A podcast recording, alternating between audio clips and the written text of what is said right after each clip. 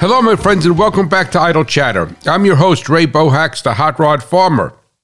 And I just returned home from the National Farm Machinery Show in Kentucky, and I'll tell you a little bit about that before we get into the crux of the show today. But I am going to ask for your uh, forgiveness because I caught some sort of bug or cold or whatever, I guess. Uh, en route, or maybe it even had no, nothing to do with being en route. Maybe I just just was going to get it anyway. So I have a uh, a bad sore throat and just coughing and sneezing. So if I have to, I, you know, that's the worst thing in the world when you're doing a podcast or a radio show or recording to be able to have to cough and sneeze and have a sore throat. So I will do my best to get you a a show um, that is worthy of you listening to. But so I ask for your forgiveness up front if I uh, don't seem as enthusiastic as I normally would, or I start to uh, sneeze and cough. So thank you. I thank you in advance for your graciousness and putting up with this guy from Cat Swamp Road and his health maladies. But before I do talk about anything else, I'm going to have to give a shout, a big shout out, a Cat Swamp Road shout out to Mr. Mitch Lazenby from Auburn, Alabama. And I met Mitch over at the uh, National Farm Machinery Show. He came up and uh, he recognized me, and I don't know how he managed to do that. I didn't get a chance to ask him, but he I asked him to give me a pin in my map, and I have a pin in my map now for Auburn, Alabama, thanks to Mitch Laz Lazenby.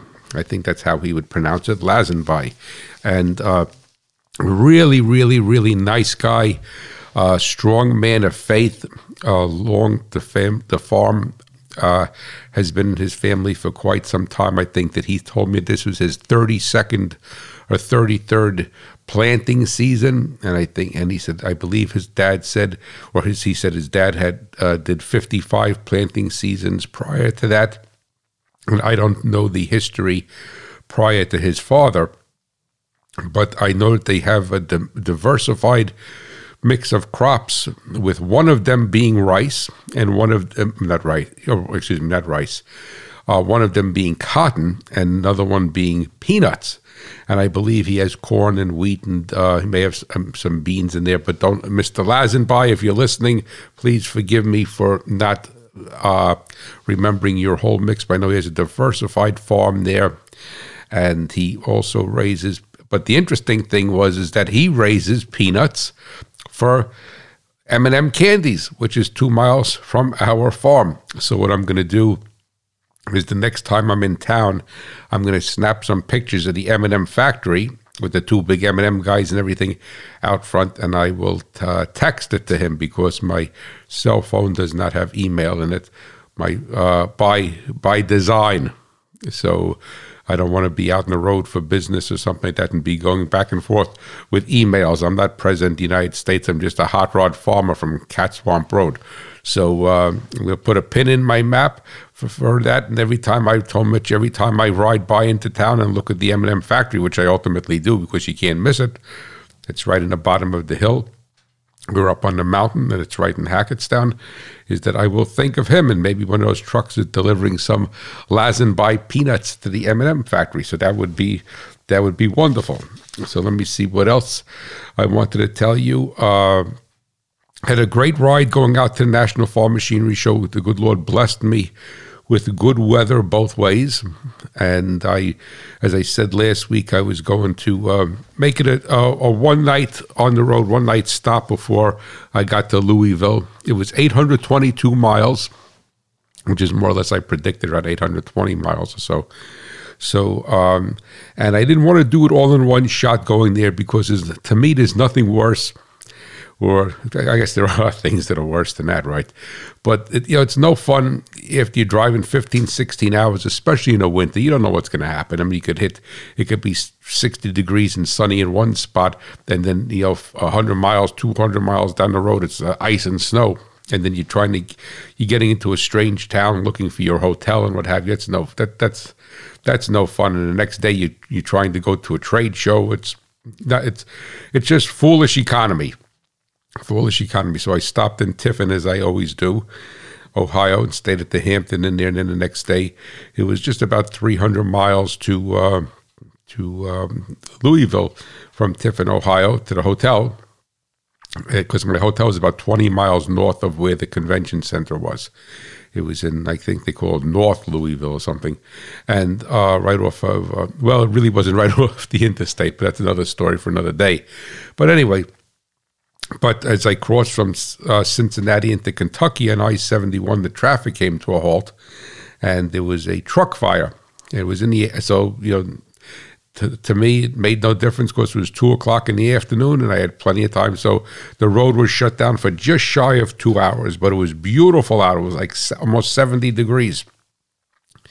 So I shut the car off immediately, and stood outside, and uh, walked one or two cars up or one or two trucks up, spoke to a couple of people, and enjoyed the nice sunshine because it was two degrees when I left the farm the day before. So that was quite nice. But uh, so I'm glad I did it that way. But coming home, I did it straight through. I left the hotel at 5.50, 5.13 in the morning. I pulled out of the hotel parking lot and with stopping for gas once and and rest stops and eating breakfast and eating lunch. And So I guess it was four or five stops altogether, maybe four stops. Uh, I uh, made it home at back to the farm at five after eight, so just shy of say fifteen hours. So I don't think that was bad at all. But but from Lima, Ohio, home, I am intimate with it because I've been going out there for 25 years. So that's not strange territory to me. So I wouldn't mind, like I said to Charlotte, if I had to run that in the dark for some reason, that doesn't bother me because you know where you're going. But I didn't have to. So uh, I didn't it didn't get dark until uh, a couple hours before I got to the farm. So that was good. Uh, a lot of wind going out there. It was bucking the old Fiesta was bucking a headwind across Pennsylvania. Was very, very windy. And then um, for the rest of the trip, so that first tank I didn't do too well on gas, maybe just under 44. I think it was 44.1. And then uh, subsequently, I averaged just about bounced between 47 and 48. So I think the average was like 47.6. So it didn't do too badly, the old Fiesta. And I got myself some scribble notes here. So that was good. And then uh, while I was out at the show, and I'll tell you a little bit about the show before we get into the topic. Uh, while I was out at the, while I was out at the show at the National Farm Machinery Show. I mean that that place is huge. I have never been to that show, and uh, there's four buildings. I never got through the first building, the main building, and I was there for two days. So I just quickly uh, I met up with I met up with Ryan Tipps from Ag Daily. Real, real nice guy. I've done some business with him. He used to feature my podcast, and I give him some content to run on his site. It's part of Carbon Media. So if you go to Ag Daily, you could. Uh, you could, get a sub- free subscription to his newsletter, and he does a little podcast uh, audio thing audio visual, I should say video, not audio, and uh, it's called New Ground. He talks about some some topics in the agricultural community. He does a real great job. Like so many aspects of this business, you could do you could do business with somebody for years and never met him. So we got together at the show, and we went over to the media room and had something to eat, which was quite nice. And so I, I saw him, and then I also met him, and then I also uh, met for the first time even though then again, I'm the same story. I've done business for a number of years with Brent Adams. And Brent Adams uh, used to have a podcast with Fastline Fast Track, and he's got a new podcast now with uh, with a, a, new media group that he is president of, and it's called Rural Strong Media, and he does a show called Tractors and Troubadours, and and he runs my bushels and cents segments, my sixty second bushels and cents every week on his show. And then again, I never met him. We've communicated through the telephone and email, and I've been supplying him content for a few years now. So it was nice to meet to meet Brent Adams. And so if you get a chance, you could check out his show. And he does a completely different show than I, I than, than than I do. Uh, I guess everybody does, but. Uh, he's got a music a Nashville background, and he brings some music into it. Does a very he does a lot a very good reporting. It's a it's an excellent show, so you may want to check that out. Tractors and Troubadours, and it is Rural Strong Media. So I got a chance to to meet him, and then I got a chance also to to uh, reconnect with an old acquaintance of mine, Stacy Anthony, and he works for Agco. Agco's has a new division. Well, it's a little bit more than a year old now, called Ag Revolution, where there are seven company-owned stores that com- that carry the complete Agco line. So you get Fendt, Massey Ferguson, Hesston there, uh, Precision Planting. So they're company stores. So I got a chance to see Stacy. They had a beautiful, beautiful display there at the uh, at the National Farm Machinery Show. And uh, as I said, you know, if you've never been there, but you got to plan your day because it is so large. If you make it, if you just want to wander around, that's one thing. But if you have certain pieces of equipment, a certain people that you want to meet, you better make an itinerary because otherwise it is not going to happen. And uh, also, while I was there, I, I don't think I ever told you guys about this, and but I'm st- I'm going to be doing a TV segment for uh, RFD TV, which is the parent company of Rural Radio, where my show Farm Machinery Digest is on on weekends, Saturdays and Sundays. Farm Machinery Digest Radio. So I'm going to be starting to do a TV segment for them between 9 a.m. and 2 p.m. Eastern. They have a, a show that runs called during the day called Market Day Report. And it's an excellent show when they talk about the markets, they talk about other things. And I'm going to be doing some um, TV segments for them to run during the market day report.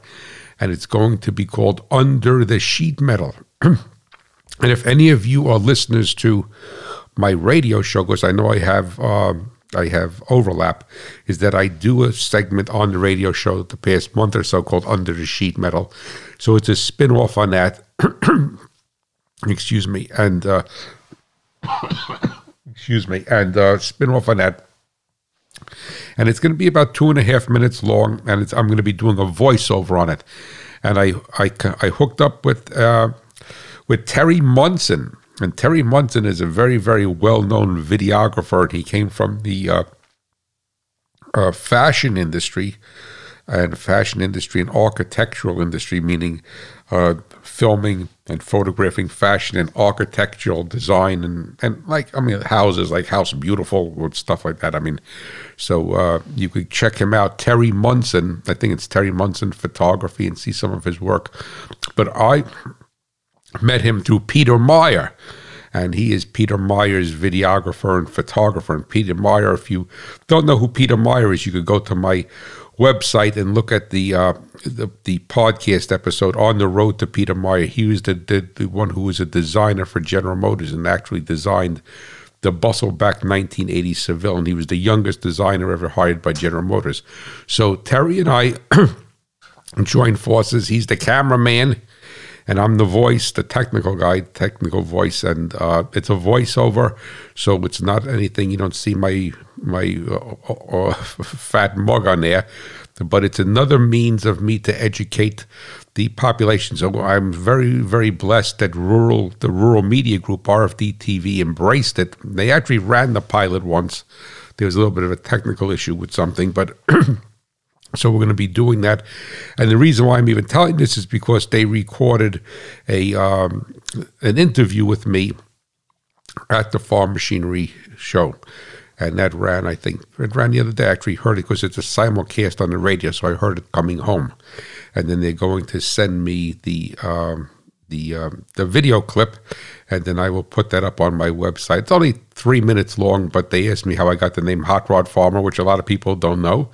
And uh, we spoke about that coming on to uh, RFD TV, and I'm very, very excited about that because it's another way for me to help educate my audience, the farmers and ranchers of America and Canada, and those around the world. But sadly, you would not be able to get RFD TV around the world. So I'm not uh, I'm I'm not excluding you from that, and I honor you, the listeners all around the world. But you will not be able to see that unless eventually we put them up on a YouTube channel or something. I think that's what I'll probably end up doing. Excuse me again, but I'm really uh, not hitting on on all cylinders here. So I did that, and let me see, and then uh, so that is that, and then also I'm, I'm working on hopefully getting some classes together that'll be free and it'll be open to, to, you, to anybody who wants to come. I'm going to hopefully be working through some dealer networks and uh, and have the dealer network con- and contact uh, their uh, their customers or people in their area, or even not even their customers. So hopefully, I'm I'm going to be putting that together, and then I'm I'm, I'm also uh, arranging to do some keynote speaking and to bring education as a keynote speaker to those in the agricultural community. So I'm talking to this one agency that is, um, I guess the, uh, I guess they act like an agent for you, and they. Uh, they so in other words, let's say National Corn Growers Association or uh, BASF or General Motors or Fendt or something wanted to New Holland wanted to to have a, a, keynote speaker at some event that they're sponsoring, and then I would work through that. So uh, that's a little bit ways off, but hopefully that's going to come to fruition. And I guess at that particular point, I will have all the bases covered as trying to educate my people, the farmers and ranchers of America and Canada. And let me see what else I got in my list over here. Uh, that's base. Uh, that's basically it. Oh, I do want to tell you which I'll probably be a little bit out of sorts today, if, if I'm not already, is that a while back, I maybe a month ago, a little bit more than a month ago, and I brought it up on the show, and I know a couple of you even responded to me with your thoughts on it. And it, I, somebody had contacted me, and I don't even, I, I don't think, I don't believe he was a listener to the show. I think there's a friend of his that builds hot rods in Texas that reads me in Hemmings Muscle Machines or one of the car magazines and knew about my podcast and my radio and my radio show and told him, well, why don't you ask this guy? And they think that's how he found his way here. But whatever, it's that's all moot. And I don't even. Uh, I I am not going to use his name. I don't recall his name, but I told him I would not use his name. so so uh, he's, I, I guess he's has forty years in the auto industry or something, and so what, like whatever.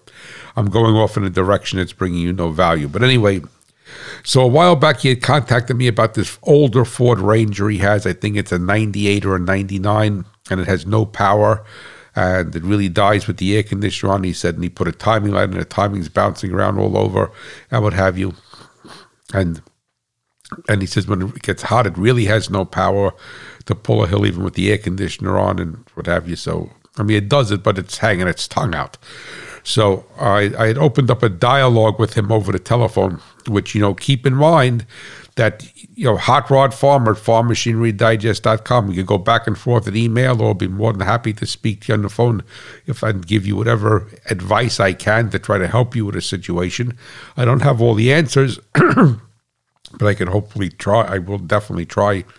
I'll tell you that. So we spoke on the telephone, and I had told him I had mentioned this as a as a letter on special delivery a month or so ago that I felt that the engine was very carbon laden. laden that I felt that there was a lot of carbon on the piston crown, but more specifically that the intake valves, IVD intake valve deposits, were loaded with carbon and he had bought the truck up. It has about I don't know, close to 300,000 miles, but he bought it with about 100 or 120,000 miles on it from an old man in Arizona. I think this gentleman is in Colorado or Texas, and that person bought it new or something and uh, didn't have much mileage on it. So I said to him, I think that's loaded with carbon.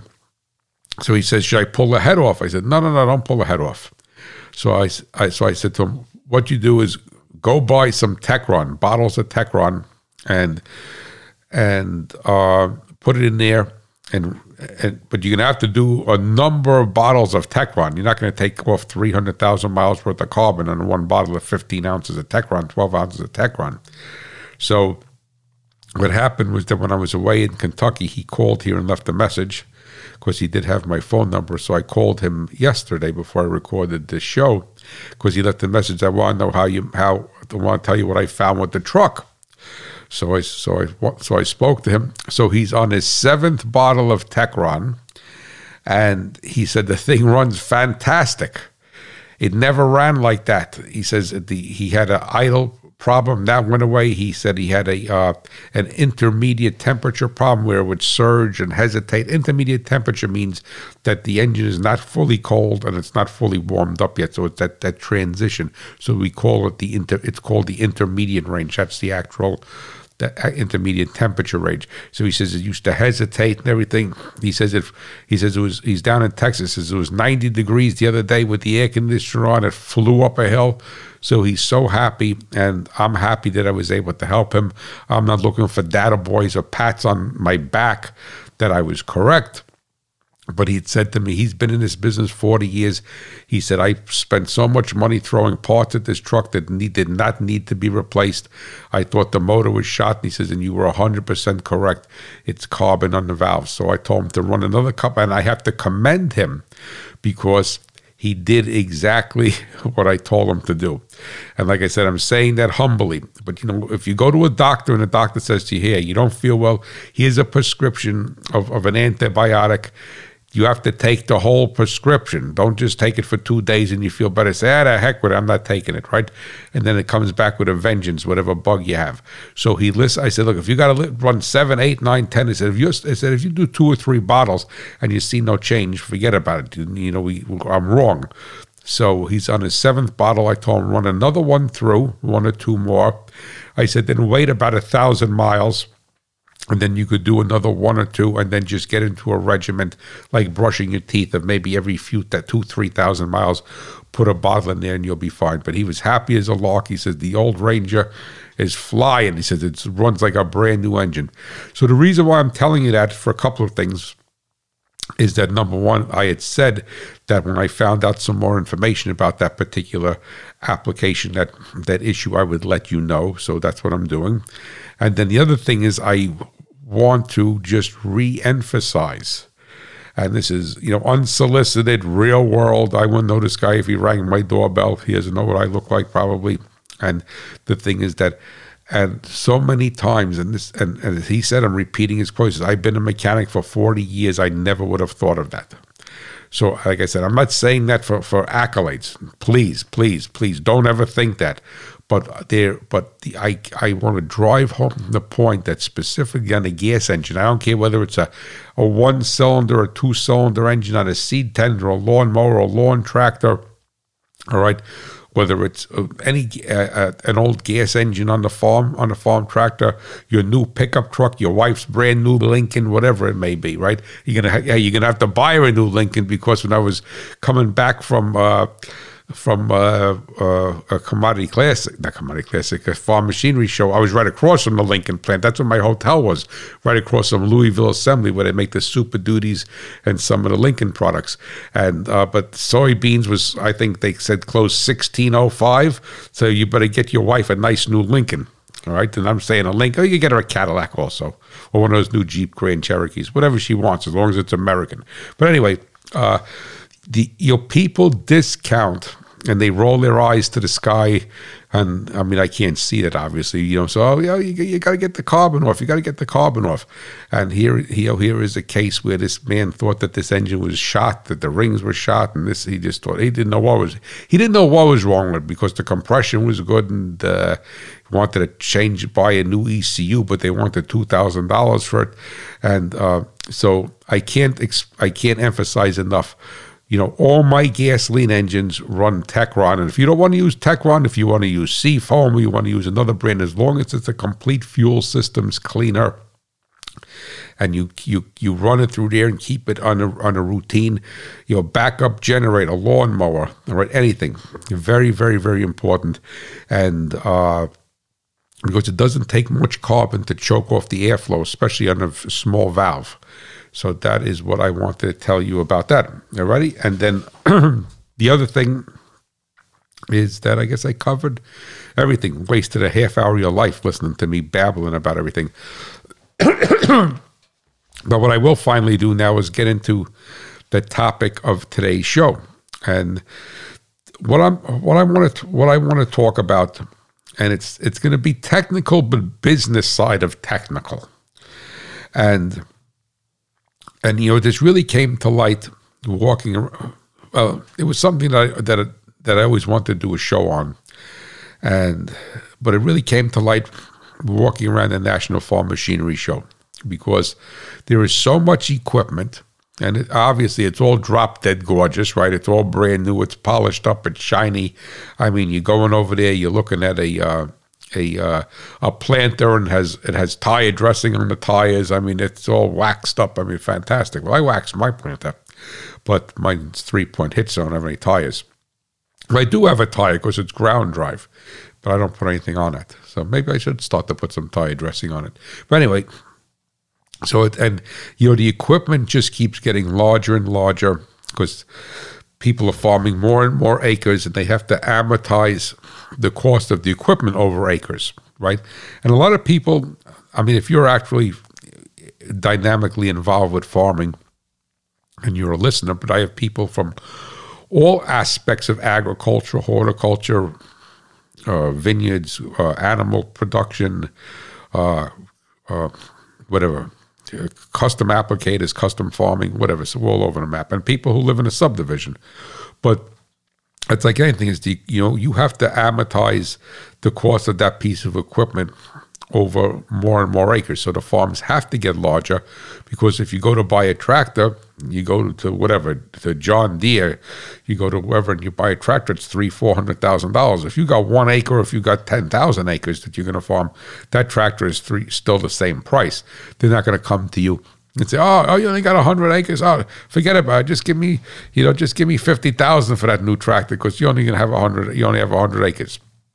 So the thing is that you have to look at the equipment as amortizing it over the cost, excuse me, of how many acres you have. And then if you're doing something, let's say with a truck, well, how many miles you're going to run and what have you. So you know, that's a dynamic that I'm hoping, and I'm talking, preaching to the choir here. But I hope I'm preaching to the choir because if, as a businessman, as a farmer, as a rancher, as anybody who's listening to this, you have to make your business decisions predicated upon numbers, not emotion. Emo- Emotion could come into play when you say, "Well, I want those seats, or I want that interior, or I want that color paint."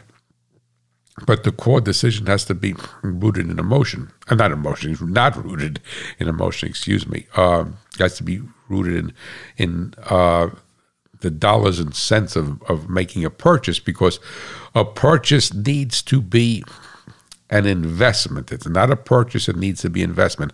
And I know I have a lot of guys who work in farm equipment dealerships that listen. So if you're going to buy a toolbox, right? If you're going to buy a toolbox, and because you need a toolbox to hold your tools, and that's how you make your living. You're as a, you're a mechanic, a technician, whatever word they want to use, and you uh, and you work in a dealership, and uh, and that the purpose of that toolbox is what? Is to hold your tools securely, to and to be able to give you easy access to them so that it's large enough, right, for you to be able to lay all your box and wrenches out and not throwing them just in a drawer on top of one another and spending a half hour looking for a 13 millimeter or a 9 16ths or a socket. So to lay it out so it's efficiently so it's efficient for you to access them and then put them back as you're working on a job. And that's the only reason for a toolbox, right? So it's to securely hold your tools and more more importantly to give you access to them quick access to them so when you're working you could be productive now if you bought a toolbox that has that costs five let's say thousand dollars i don't know if you get much of a toolbox for a thousand dollars but let's just use it for demonstration purposes and you get one that costs ten thousand dollars so what I'm leading into here is that when you buy your toolbox, yeah, the ten thousand dollar one from Snap On or for some other company, I'm picking on Snap On or, or Mac. The main, I mean, yeah, drop dead gorgeous. I'm not going to deny it. Beautiful, beautiful bearings. The drawers slide out so nicely. They got a little stop. Oh, gorgeous, right? But ultimately, some of that is going to help you to be profitable as a mechanic and but a majority of it is not going to and you know people don't like to hear that because they they make an investment in something and they don't like to hear that and they say well they bought it because it was based upon emotions yeah the drawer slides nicely The drawer slides nicely. Uh, it looks real pretty. It's got a built-in radio in it and all the other stuff and whatever else it may have. But ultimately, if you were to look at it as a businessman, that the only aspects of that investment that you've made in the toolbox that is going to give you an ROI, a return on your investment, is its ability to safely store your tools and to allow you the opportunity to organize them for an efficient workflow. Because how are you going to make your money with the efficient workflow, not with the pretty toolbox?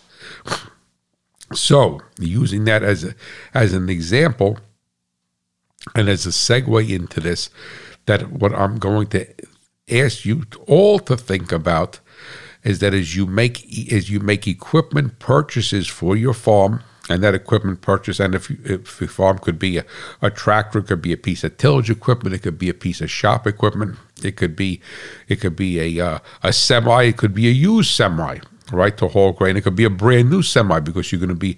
I have a number of listeners who contacted me have beautiful, gorgeous, brand new semis, and what they do is they haul their grain with it during harvest, and then the rest of the year they run it as a trucking company. So whatever, whatever it may be, that you're that or excuse me that you're that you're looking to to invest in. So. Excuse my nose is all clogged up here with this sore throat, but so, and you're walking around the show, I see all of this. And what I'm going to ask you to do is that as you start to look to make any major investment in your business, in any aspect of your business, is to make yourself a list of questions. And and what are the key attributes that you need or that you are looking for in this investment? And excuse me, in this investment and those attributes, and then you could work from there. And I may have said to, to, said this story on the show before that before I met my wife Charlotte, and I met her on a blind date. I already had dated a number of girls and what have you. I mean, not not many. I mean, I wasn't you know dating fifty seven girls at a time. I never dated more than one girl at a time, and, and to tell you the truth, I probably didn't even date that many. But anyway, I had quasi serious relationships. Nothing. Uh, well, years ago, I used to say going steady, so we were going steady, and I don't think that people even say that anymore or know what that means. And and, and when I grew up going steady meant that you were both dedicated to one another. So you you know the girl wouldn't go out with me one day and go out with another guy next week and then come back out with me. And ultimately, I would the the guy would do, would do the same thing if he was dating that girl. That was his considered his girlfriend. So once you considered his girlfriend, you or boyfriend, that you were considered going steady. It didn't mean that you were getting married. It just meant that you weren't dating other people. That probably doesn't even happen today. But anyway, and then I didn't date anybody for about a year and a half, and I was set up with my the the, the girl who became my wife uh, on a blind date. And on our second blind date, I had my Lincoln, uh, beautiful brand new Lincoln Mark 7 LSC, garnet red with titanium upholstery, factory BBS wheels. That thing was a baby. I loved that car, and she was a runner too. But anyway, get back to the girl part of it. Is that I formulated three questions, and we were coming back from dinner and I asked these three questions. Because what I did, being a student of Zig Ziglar, I identified what the core what the core things, the foundational things that I needed to consider going down the road of dating someone because I was already older and I wasn't going to uh, I, I, I wasn't going to waste my time, nor my money, nor my emotions with somebody that didn't share those same values that I did. Because if they didn't share those same values, then there would have been no basis for me to pursue this. Whatever, it made no, it made no difference. I was, I wasn't interested in getting financially involved and emotionally involved with someone that was there, that was you know, or walking to the beat of a different drummer. So I formulated three questions, and the three questions were that she had to believe in God, God being the, our Lord and Savior Jesus Christ, our Father, and the Holy Ghost. Not that some kind of crazy you know thing that she called or whatever you know a, a tree of God, because she had to believe in in the in the Lord and the Trinity. She had to love animals, and she had to, and she had to love America. So those three things were my core foundational things that I needed for her to to uh, to be in agreement with. And I asked her that, and not, I didn't say it the way I'm saying it to you. Well, if that's the case, I'm throwing you out here on the highway. No, that's not. So, uh, and and obviously that was the case, and she, you know, wholeheartedly shared those same values that I did, and we ended up in that. You know, the rest is history. But so when you're looking to invest in a piece of equipment, and and I would say probably anything more than a thousand dollars all right. I mean, if you buy something, you say, "Oh, I really like this wrench. I really can't use it, but it's a two hundred bucks. I want to buy it." I mean, you got to throw yourself a bone every once in a while, right? But if you're looking to make, you know, a thousand dollars on up or, or something major, like I say, using the toolbox analogy, is that what I'm asking you to do and, and this is the business side of Farm Machinery Digest. This is the business side of the Idle Chatter podcast. Is that I want you to look at and identify, I'm asking you to look at and identify what value, the value points. It doesn't have to, and you know, three or four is enough. You don't have to do 500 of them, three or four like I did with, with, with Charlotte, right? And uh, excuse me, I'm just going to kill us for a second and just have to clear out my nose.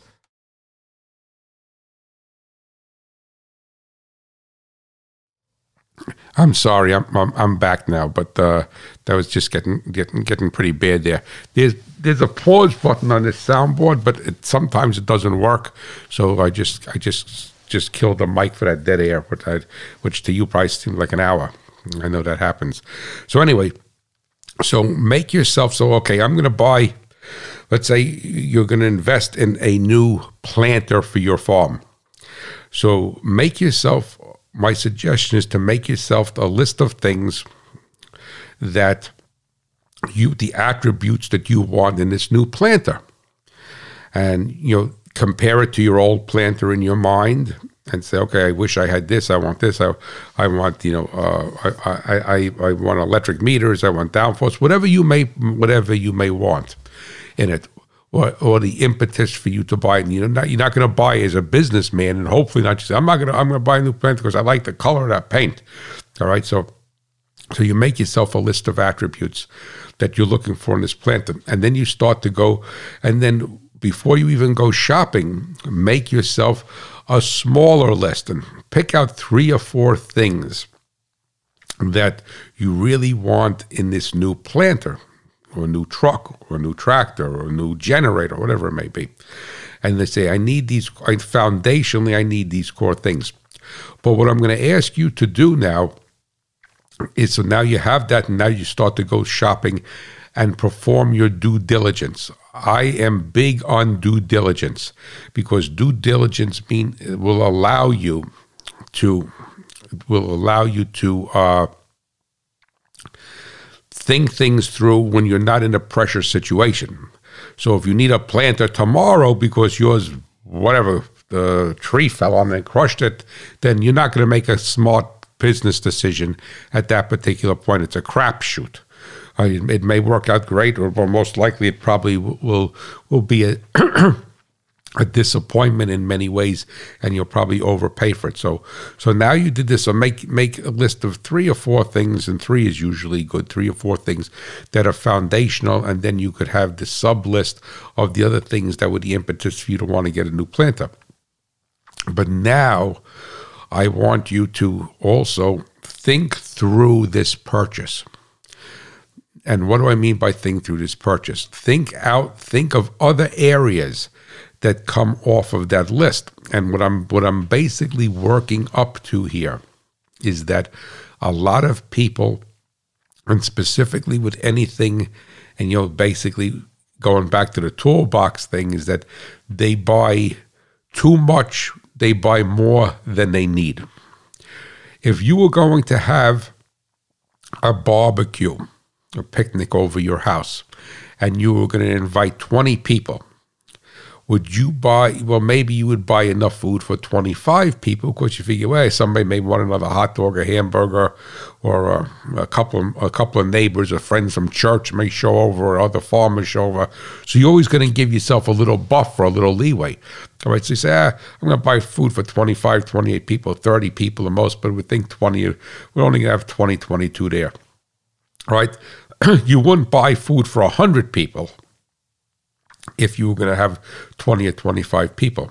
And I see what happens is that people invest in equipment and specifically pickup trucks.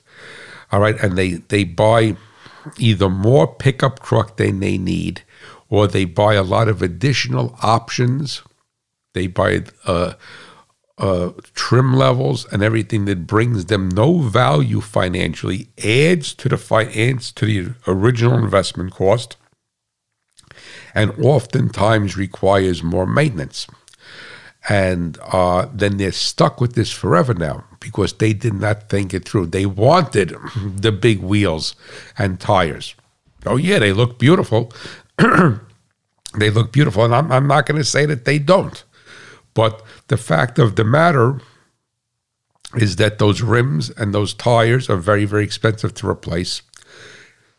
Using that as an example, those big wheels, those big those big wheels and those big wide tires, they are not good in the snow, ice, and mud because there's too much of a footprint. All right. So all of this, they're more expensive to balance. They cannot be used. And just using this as an example, a lot of tire machines can't break down a 22 inch rim. All right.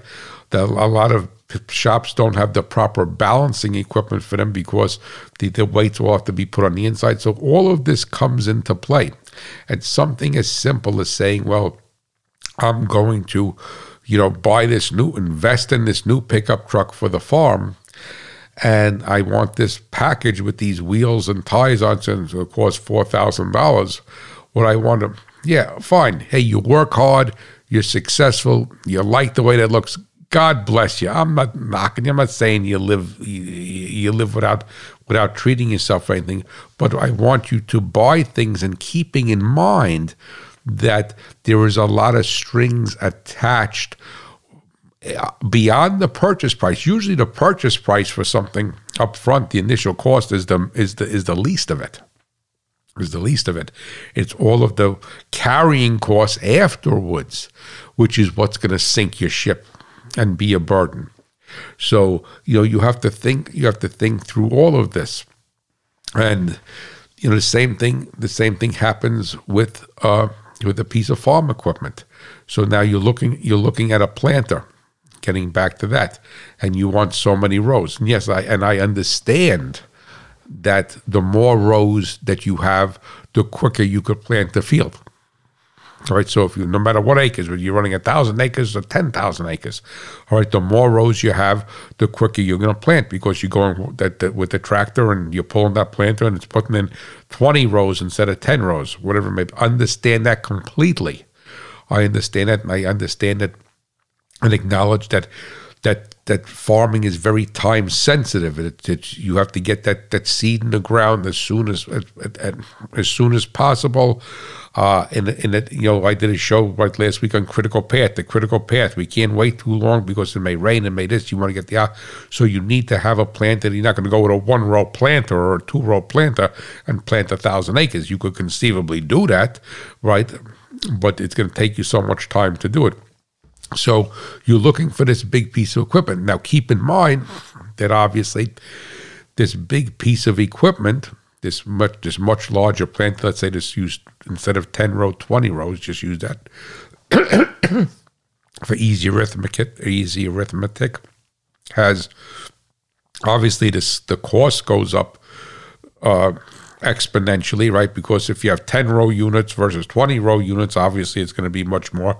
They're not giving you a discount on the row unit, they're not giving you a discount on the closing wheels. So if you buy you know, if you buy 20 sets of closing wheels versus 10 sets, you have more in investment. So you really need to pencil that out and then say to yourself, okay, fine. Can this, all right, and do the math And a lot of people don't do the math. So if you say, okay, I'm farming a thousand acres, and I have a if I buy a ten row planter, and obviously, you know, I mean, there's there's weather delays, and you want to put a cushion in there for the weather delays and things that happen. So the thing is that so if I buy a ten row planter, and if I could plant so many acres per hour, in theory, it should take me so many days to plant a thousand acres. And if I had a twenty row planter, well, in theory, it should take me half the time right? Well, it should take you half the time if you are just planting and everything is filled up, right? It's going to take you twice as long to fill all the seed hoppers unless it's a central filling system, but then it's, it's going to take you twice as long to fill up the fertilizer, be it liquid or dry, all right? So so that's something that you have to think of that it, it it's not just, you know, half the time, it's half the time once you get rolling it's half the time but also you have the potential of having 20 problem areas versus 10 problem areas. So you have the potential of that that you need 20 seed meters to be working perfectly through that field. You need to have 20 coulters oh, uh, uh, uh, no no till coulters cracking the soil. You need to have your disc openers set. You need to have twenty of them set properly. You need to have your your fertility rate and and and your closing wheels on twenty of them set properly. So just so just keep that in mind. And, I, and I'm not telling you anything you don't know. Right now, the other thing basically is that and I'm picking on the planter, but I, I can't go through everything. But I'm just giving you a thought process. Excuse me. Is that now you say, well, I, I, I, I, I'm picking up some ground five miles away. Is it going to be much of an issue to transport that 20 row planter versus the 10 row planter? Maybe yes, maybe no. Maybe say it's no big deal because it folds up and take me five minutes longer. Excuse me. Okay, fine. Case closed. We scratched that off the list, right? And now you say to yourself, okay, fine. How is storage of that 20 row planter going to be going to be an issue? Say, no, no, no, no. I got a 40 foot, I got a 30 foot door going into my machinery shed. Not an issue whatsoever. I got plenty of room in the machinery shed. Okay, so that's fine. Okay, now, will I, you know, do, does my tractor have enough power to pull the 20 row planter versus the 10 row planter? Well, I'm assuming that it does. So that's fine. So you go through this and you make yourself a mental list and you write these questions down and you either put a check or an X next to them. All right. And then you could pencil this out. You could pencil this out because and see does it actually pay for you to have a 20 row planter and you may get one third of the way down the list and the numbers go ROI, ROI, ROI. Yeah, it's really going to pay for me to have a 20 row planter. And then you pull a trigger on it. But you may be surprised in life when you start to run the numbers. You know, it's like base saturation on a soil test. Once you start to run the numbers, you may say to yourself, well, hey, you know, yeah, I can get this done quicker, but mathematically, I'm not going to get it done that much quicker. Yeah, there may be the one year that that whatever it rained and you said, "Oh, I wish I had that 20 row planter or what have you." I'm not going to deny that in life. Right, but the thing is that you have to look at averages and area under the curve. If you say, "Well, the last with my 10 row planter, the last the last 10 years of 10 planting seasons i was able to get it done in this amount of time. And once you figure out with the 20 with the 20 row if it has some additional back end work i'm just making up stuff maybe it doesn't then you say i really didn't save i saved time but did i save enough time to justify maybe in this particular instance almost double the cost? All right so I want you to I want you to look at it that way, and then also look at it and say, hey, when I have a 20 row planter, versus a 10 row planter, how long do I do I hopefully, God willing, want to keep this to amortize its cost out? Do I want to try to keep it for 10 years, 20 years, 15 years, depending upon how many acres you're running and what you're doing? All right, and say, all right, fine. You know, now I'm going to amortize that cost out.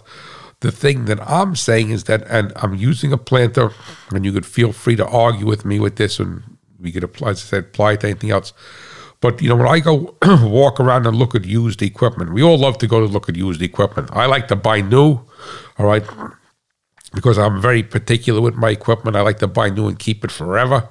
But I love looking at used farm equipment. What farmer doesn't like going looking at used farm equipment, right? Is that the most, and I'm getting back to the planters, the most beat up looking planters I've seen in my life uh, that were on a trade in lot or for an auction at a farm auction were the ones that were really had a lot of rows. Because what would happen is that you'd see half, it was very rare, excuse me, that you saw a four to 10 row planter. Now, if you're planting 10,000 acres, obviously not going to jerk around with a four row planter, but I'm just saying is that you usually you'll see the smaller planters, a 10 row planter, eight row planter, six row, whatever it means, and they're in better shape because the guy didn't have to buy 20 closing sets of closing wheels. He didn't have to buy 20 sets of disc openers. He didn't have to buy 20 seed drop tubes. And usually what happens is that this thing nickels and dimes him to death and he gets frustrated with it and then it ends up being a merry-go-round because now using a planter for example that if he's got his 20 row planter and eight of the rows are screwed up well, he, he, you know, he's going nowhere as far as his yield is concerned. He's putting seed in the ground, not getting the yield. And the same thing happens, you know, when I see, you would tend to think that if you had a guy who bought a, a base pickup truck, whatever whatever your brand, you you're a Ford guy, you're a Ram guy, you're a GM guy, whatever you want. Well, so let's say uh, so let's say a uh, a one ton pickup truck and let's say a three quarter ton pickup truck, right? And the guy bought the base pickup truck that does everything that he needs to do functionally for his business. He needs four wheel drive, fine. He needs extended cab, fine. He needs eight foot bed, fine. Whatever he needs, whatever he needs on it.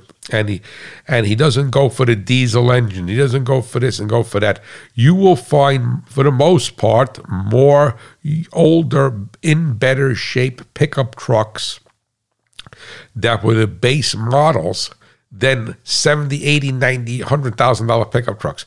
I'm surprised you know i'm surprised how when you go to a, a trade-in lot at a dealership or something they, uh, this was a $90000 pickup truck. It's eight years old. The tires are bald. This is happening. That's happening to you know why? Because it's what i said in the beginning it's the additional carrying costs that are killing the guy. Because oh my god you know i got the i i i, I need you know the, this rim is bent and the, the rim is $900 or $600 and the tires are $400 a piece. All right? Whereas the guy with the stamped steel wheel never bent the wheel and if he bent it it wasn't expensive. And then the tires were $200 a piece instead of $400 but you know keep that keep your eyes open for that that it's that you would tend to think that somebody with a more expensive piece of equipment a larger piece of equipment would take better care of it because he they have a larger investment. Most of the time those investments were not penciled out. They were made on emotion. They were strictly emotional. This is what i want. And and as i get ready to close this part of the show today is that and uh, this is going to ruffle a lot of people's feathers. And somebody contacted me, and I'm opening a dialogue with them. They, I don't know whether I don't. They found their way to my website, and uh, they may listen to the show. I don't know if they do it. All it's irrelevant. But you know, they're contemplating buying a new pickup truck, and they they listened to my podcast and saw my article on the three liter Duramax, which I think is a sweet, sweet engine and the guy's going to tow a trailer with it. It's about an 8,000 pound trailer, and he's asking me some questions about it, what have you. So we're going back and forth to him. And he has a, he's obviously a GM guy because he has a, a Chevy now, I think a 2013, he said, with the 5.3 that he tows the same trailer. But anyway, the point that I'm getting at is that I said to him, the diesel is going to be wonderful, the little three liter. I think it's a fantastic engine. There's aspects of it that I don't like, but there's anything, nothing in life is perfect. I said, I think it's a fantastic engine. More torque, great. I mean, then the gasoline equivalents or a six liter, all right, great fuel economy, what have you. But I said to him, a diesel is not for everyone. And I said, if you're not willing to additize each tank of fuel, and I, I, mean, don't go crazy if you didn't have additize one or two of them, but for the most part, additize each tank of fuel. All right, you're going to be so, and, and not say you're going to do it and then don't do it because it's a pain in the neck to carry it with you and have it measured out and pour it in with each tank of fuel. Because I know people say, "Oh yeah, yeah, I'm going to do that, I'm going to do that," and then they, they do it once and they never do it again.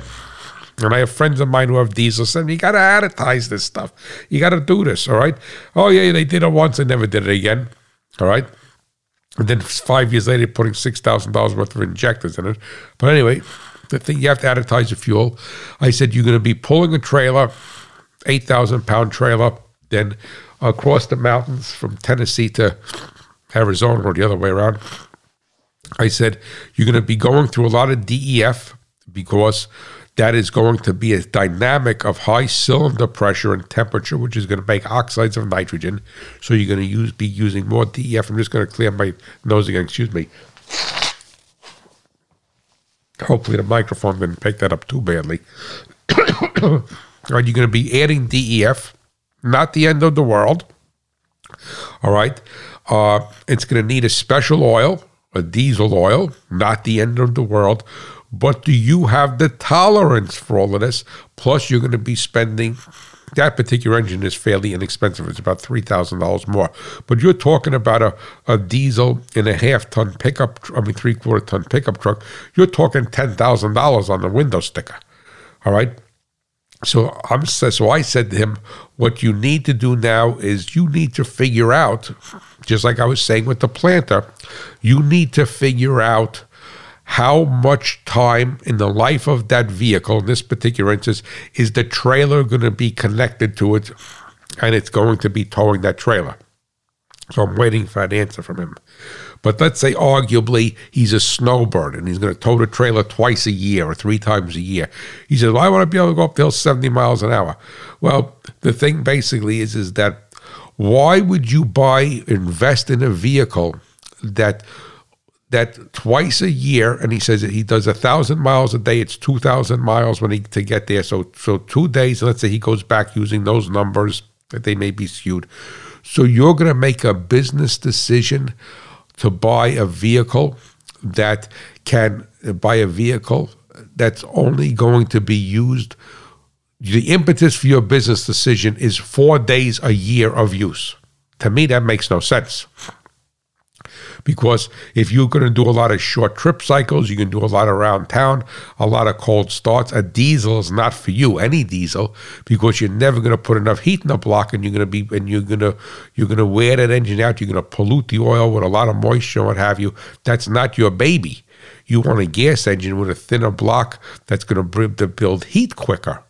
So the thing is that so my contention to him is that if you're only going to tow four days out of year, two days there and two days back, or eight days out of year, let's say you do it twice, right? Why would you buy, why would you make an investment for that? Your, or the catalyst, I shouldn't say the catalyst, the direction of your investment, you're purchasing the, the I'm not saying don't buy a new truck, is based upon four days of use out of the year. So this kind of gets back to the planter. So if you pencil that planter out, all right, yeah, it may be beautiful, that, that, and maybe on your operation you're planting 30,000 acres of wheat and you need a big drill like that. That's great. But, you know, on my farm over here, people laugh at me because on my farm truck, I bought it new. Actually, my wife bought it for me as a present in 2002. So it's 20 years old, just turned 20 years old. A little four cylinder short bed Ranger. It's a base truck and XL. The only options it has is a sliding rear window and a factory Ford bedliner. Stamped steel wheels. The truck has been fantastic. I didn't put a nickel into the truck. I, I, I put tires on it twice. All right. Never put brakes on it. I put lower ball joints on it simply because the cups rotted out and they got dirt in there. All right. But the truck has been fantastic. And the only thing that that truck can't do for me is bring home all of my fertilizer from the mill down in Maryland, my liquid fertilizer in one in two trips. All right, I'd have to make three trips because I can't put four thousand pounds in the back of that truck. So, but other than that, if I would have bought an F one fifty or a Silverado or a or a half ton Ram or anything bigger, right? It would have been, I would have spent, well, that truck brand new, believe it, I was under $10,000. Say $10,000. But even back then, I would have spent $30,000 for a comparable or $25,000 for a comparable half ton pickup truck that I'd be able to carry the, the, my full load of liquid fertilizer back and forth to Maryland in one trip instead of three trips. So I only go to Maryland, I only buy fertilizer once a year for when I plant. I'm not buying it every day. So what so what I what I could do is I could make three trips to Maryland. So you're crazy. You're making three trips to Maryland to get your fertilizer, and it's 500 miles. Well, it's 450 miles round trip. So I'm driving almost 1,500 miles to get my fertilizer. If I do it that way, all right, but that's once a year. I don't need it all the same day, so I could go I could go a week apart or what have you, get the broadcast fertilizer. The planter fertilizer is nothing because it's only 12, 13 gallons an acre. Right? Get the broadcast fertilizer, get half of it, and then I do 10 plantings, so I don't have to go back and forth. But if I want to go back and forth three days in a row or in one week, that's fine. All right. Or what I could do in my particular instance, I get a press vehicle like I had the Silverado, I had the F 250, and I do a farmer focused road test, which brings you value, but I still can't put the two totes in those in those press vehicles, and I still have to go back and forth twice because they give me all these ninety thousand dollar pickup trucks with a short bed on them that have four doors, and I can't put put the two the two the, two IBC carriers in there. So I don't want to lay it on the tailgate of a ninety thousand dollar pickup truck. So I go twice. So ultimately, if you pencil it out, if I went with my Ranger and didn't have any other vehicle, I'd only go one more trip. And then the first time I dealt with the mill down in Maryland and got my liquid fertilizer from them the, the world was wasn't that many years ago, but trucking rates are very inexpensive. It only cost me $125 to have a common carrier uh, bring the two totes to, to, to here. So I said, you know, even if I had a truck, I would have burned more diesel fuel going back and forth there. So I am not going to buy a pickup truck for my farm. I'm not going to buy a planter for my farm. I'm not going to buy a tractor for my farm that's going to give me a great advantage one day or two days or three days or, whatever a week out of the year and the other 51 days actually be something that is a hindrance to me because it costs more money to, to, to run it it costs more money to service it more to insure it harder to park someplace you go so so whatever. So the list goes on and on. So the take home message here is that you have to be realistic with yourself. If you say, Well, I want a diesel pickup truck, or this is what I want, then God bless you. I'm not shooting you in the foot with that. That's your decision, but know what you're getting involved with. And when it comes more importantly to the equipment for your business, do not think just because it's bigger and you could get the job done quicker get the job done quicker, that maybe that is the right business move for you. I'm not telling you it's not. Maybe it's the right business move for you to invest in a self propelled sprayer because when you hire somebody to do it, they don't do the job the way you want it to be done. They don't come when you need it to become, and your business, your yields, your farm is suffering because of that, and that's the right decision. All right. But then you apply the same metric, the same qualifiers to when you go to buy that new sprayer well, do I need this? Do I need this? What do I need on it? Is that everything has to give you some sort of return on investment. And before I get ready to close here, because I already went more than an hour, is that you know, then again, people laugh at me. They laugh at my little farm tractor, which I bought new, 22 years old, 20 years old, also didn't put a nickel into it. I don't want the compaction. I'm planting small acres. I only have a custom, I have a custom built two row planter, but it's built to my specifications because I'm planting small. I do nine, ten different plantings. I don't need to go in there with four or five or six rows at one time. Yeah, would I get done quicker? Of course I would get done quicker. But so big deal. So I saved an hour. I save I, I, I save I save uh, arguably ten plantings, ten hours a year, right? But I could store that that planter much easier because it's smaller. So you know it all comes into play. You have to run the numbers. You have to look at it. Don't get pulled into that siren song and saying, "Oh, I want this, I want this, I want that." And you know, and people laugh at me, say, "Oh, you're a hot rod farmer. You drive that little Fiesta." Well, I'll tell you, I drive that Fiesta because on the way home from we should be driving a Mustang or a Challenger or a big pickup truck or some 700 horsepower pickup truck. Well, like I told you in the beginning, 48 miles to gallon, baby. It cost me hardly anything to go to the National Farm Machinery Show at 48 miles to the gallon. All right. If I would have had something that got 25 miles per gallon. So let's say I got 50 easy. Let's say 24 miles per gallon. It'd be half. It would have cost me double in gas to go there, almost 2,000 miles. Right. I hit snow in Ohio on the way home and some ice. Front wheel drive with snow tires. I'm going right through it. I had a Mustang. I had a Camaro. So uh, I'm not going through that with a Challenger. All right. Dodge Challenger. You say, well, if you had a big four wheel drive pickup truck, you'd go through it. Yeah, I would go through it, but it would have cost me four times the amount of money to go there, and I would still would have been me in the truck alone with my suitcase. That's it. I'm not taking 47 people. So the thing is that, and that's why I run that vehicle because, as I say, it flattens the hills, gobbles the miles, and sips the fuel. I can afford to run my business the way it needs to be run to go say, I'm going to put you on my podcast. I'm going to come to Ohio and see you and give you a better, give a, and produce for my audience a better quality product. The thing is that as I get ready to close here, a lot of people are looking to make investments because the farm income is strong and find, like you would say, base saturation on a soil test. Yeah, that beautiful $10,000 toolbox is wonderful. It's gorgeous. It's impressive. It's an ooh and ah when your buddies come over. Wow, look at that toolbox and this and that. Uh, and, and if that's what you want, God bless you. But the thing is that you have to realize what is the toolbox for? What is the purpose of the planter? What is the purpose of the truck? What is the purpose of anything that you're investing for your business? And then if you want to throw yourself a little gravy, do it if it makes you happy, but also think of the carrying costs for that piece of equipment. All right, when I was involved with Allen Test Products, our emissions analyzer was the low, was not the ch- least expensive, but it was the lowest operating cost because it did it, it, did a vacuum test for leak test instead of using calibration gas. Our competitors were thousand dollars cheaper, but in the first two months, the guy burned it up in calibration gas.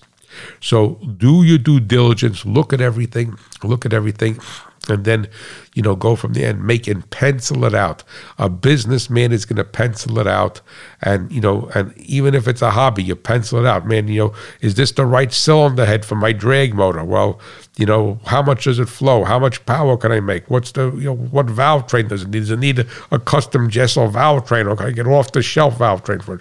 All of this stuff, and I see even at the farm show I see people making decisions uh, more biased towards emotion and eye candy than actual smart business decisions for their farm. And my little Ranger, not because it's mine, at 20 years old, looked better than with with 160,000 miles, which is not a lot, but looked better than a lot of the three year old $90,000 pickup trucks that I was waiting, that were alongside of me as I was pulling into the into the parking lot for the farm machinery show, or I walked by and looked at it because I look at it. You know, how much? What does the tire tread look like? What does this look like? How much wax does it? Was raining the one day? Is it beating up? Is it this? You know, are the wheels all scuffed up? What is you know what's going on over here? So the thing is that, and my little Ranger, even though it was at home, looked so much better than those because I can afford to easily take care of it. It's not time consuming and not financially financially overbearing. So that is that. But now we're going to have Tex Rubinowitz. Come on in, Tex from Ripsaw Records.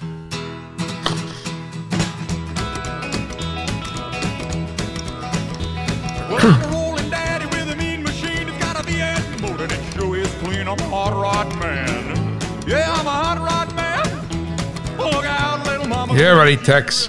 Thank you so much for playing that, for singing that for us. I say, please excuse me. I'm hitting on like six and a half cylinders, but uh, hopefully I didn't. I gave you a show of, of some semblance of quality. But listen, there's not going to be a toolbox test, and I kind of covered the reader's letter, the, the reader's letter, the listeners, the special delivery about that Ranger. But what I'm going to do is I'm going to ask you to do me a favor, and I don't ask for many favors, and I have no right even to ask for one favor. But anyway, I didn't get a chance to do a toolbox test, but go to my website. A lot of you do not go to my website. You get the podcast, you consume the podcast or the radio show. I'm very grateful for that.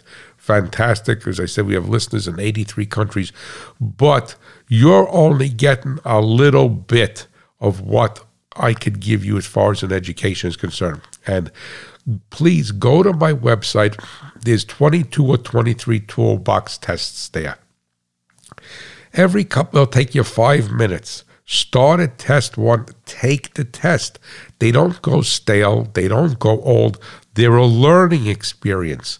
So spend five or six minutes taking a toolbox test. You submit it. You see what you you you you get the right answers back, so you know what the proper answers. It's a learning tool, and then go then then get off my website and go someplace else and look at your clickbait. All right, we'll leave it at that. But the thing is that if you're taking the time to listen to me, please please use all of the resources that I have. And I'm gonna I'm gonna make another toolbox test. I'm gonna make the questions and I'm gonna bring it back to the show. But you don't need me to read you the test question on the air. And please go to that, go to the learning tab and look what's there. There's over a hundred articles there. None of them are more than a five or six minute read. That my whole website is set up for five or six minute reads. It's not gone with the wind, but it's right to the point. It's going to give you value, and and I and you know and I just I want you to I am asking you to do that because I want you to get the. It's not a commitment like you're going for a PhD, all right, but. You know, if you read one of them a day in three weeks, you're done with the toolbox test until I put a new one up there. All right. If you if you read uh, one article, or two articles a week under the learning tab.